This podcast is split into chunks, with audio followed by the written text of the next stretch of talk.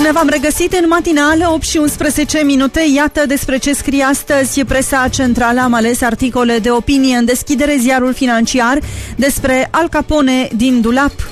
Domnul ministru Florin Câțu abia instalat în fotoliul de la finanțe îl acuză pe domnul Teodorovici, fost titular al portofoliului că a făcut un buget paralel. Partea frumoasă pentru Uniunea Europeană și pentru publicul neșcolit, partea rea pentru baronii locali și afacerile lor. Dacă ar fi așa, scrie Iulian Angel în ziarul financiar, procurorii ar fi trebuit deja să bată la ușa domnului Eugen Teodorovici, pentru că ar fi nu grav, ar fi monstruos. Așa și-a început Grecia calvarul măsluind cifrele bugetului public, reamintește ziaristul. Uite însă că procurorii nu bat la ușă, că de o vreme s-au cam înmulțit al Caponii și s-au înjumătățit polițiștii care se pricep să citească o statistică. Dar cel mai mult s-au înmulțit politicienii care spun prostii, notează Iulian Angel în ziarul financiar. El constată că ministrul de finanțe în prezentarea sa de ieri a folosit date publice. Întrebarea este de ce nu a prezentat domnul Câțu bugetul paralel dacă îl are. Și vine ziaristul cu explicații despre cum arată cifrele în primele trei trimestre ale anului. Încasări cu 20 de miliarde de lei mai mici, cheltuieli cu 17 miliarde mai mici. Deficitul a fost ținut sub control, tăindu-se cheltuielile de la drumuri și poduri de la căi ferate și radet. De ani de zile deficitul este ținut sub control, sacrificată fiind această singură șansă a țării de a-și construi un viitor al ei un pic mai bun. De altfel, constată Iulian Angel în ziarul financiar, PNL nu a mărâit când au crescut pensiile și salariile la stat. Oare chiar nu știa că deficitul va exploda? Evident că articolul de opinie este mult mai amplu, îl găsiți în ziarul financiar despre fabulosul tupeu al lui Dăncilă sau cum să dai lecții de politică externă după ce ai dinamitat statutul României în lume, scrie pe g4media.ro Cristian Pantazi.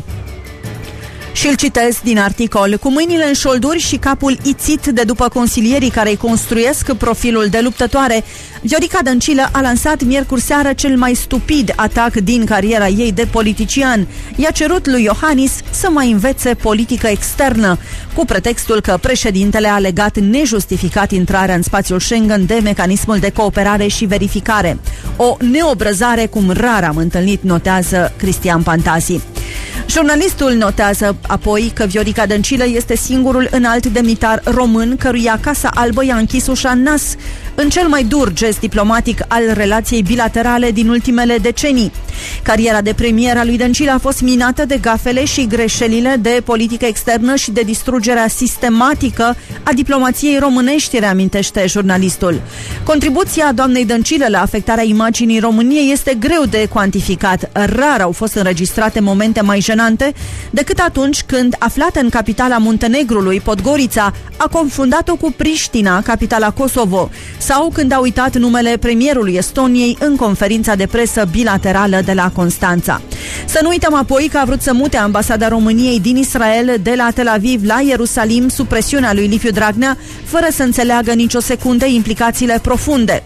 Cu Viorica Dăncilă la conducerea guvernului, Parlamentul European a adoptat în noiembrie 2018 o rezoluție în care condamna dur atacurile asupra justiției. Atunci a intrat România în clubul oilor negre alături de Ungaria și Polonia și ieșirea nu va fi deloc simplă, va dura ani întregi reconstrucția imaginii. Până atunci, orice negociere în Uniunea Europeană pentru buget, poziții de conducere, reprezentare va fi de două ori mai grea.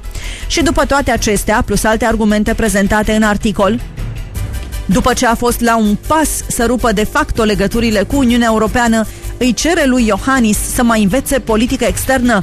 Prea mult tupeu, prea mult obraz gros, prea ca la țară, scrie pe g4media.ro Cristian Pantazi. Și despre dosarul 10 august, pe larg, pe hotnews.ro. Cine era la butoane, cum era, la ținu- cum era ținut la curent Liviu Dragnea, toate explicațiile sunt pe hotnews.ro. Am aflat despre Carmen Dan, care se afla în concediu în 10 august 2018, că a venit la biroul de la Ministerul de Interne, că a preluat comanda operațiunilor, că din acel moment, de la ora 12, ordinele au fost date prin intermediul lui Mihai Valeriu, subsecretar de stat, au precizat sursele citate în articol de hotnews.ro. Raportul prezintă detaliat misiunile, unitățile efective deplasate în zona pieței Victoriei și desfășurarea evenimentelor pe ore și minute.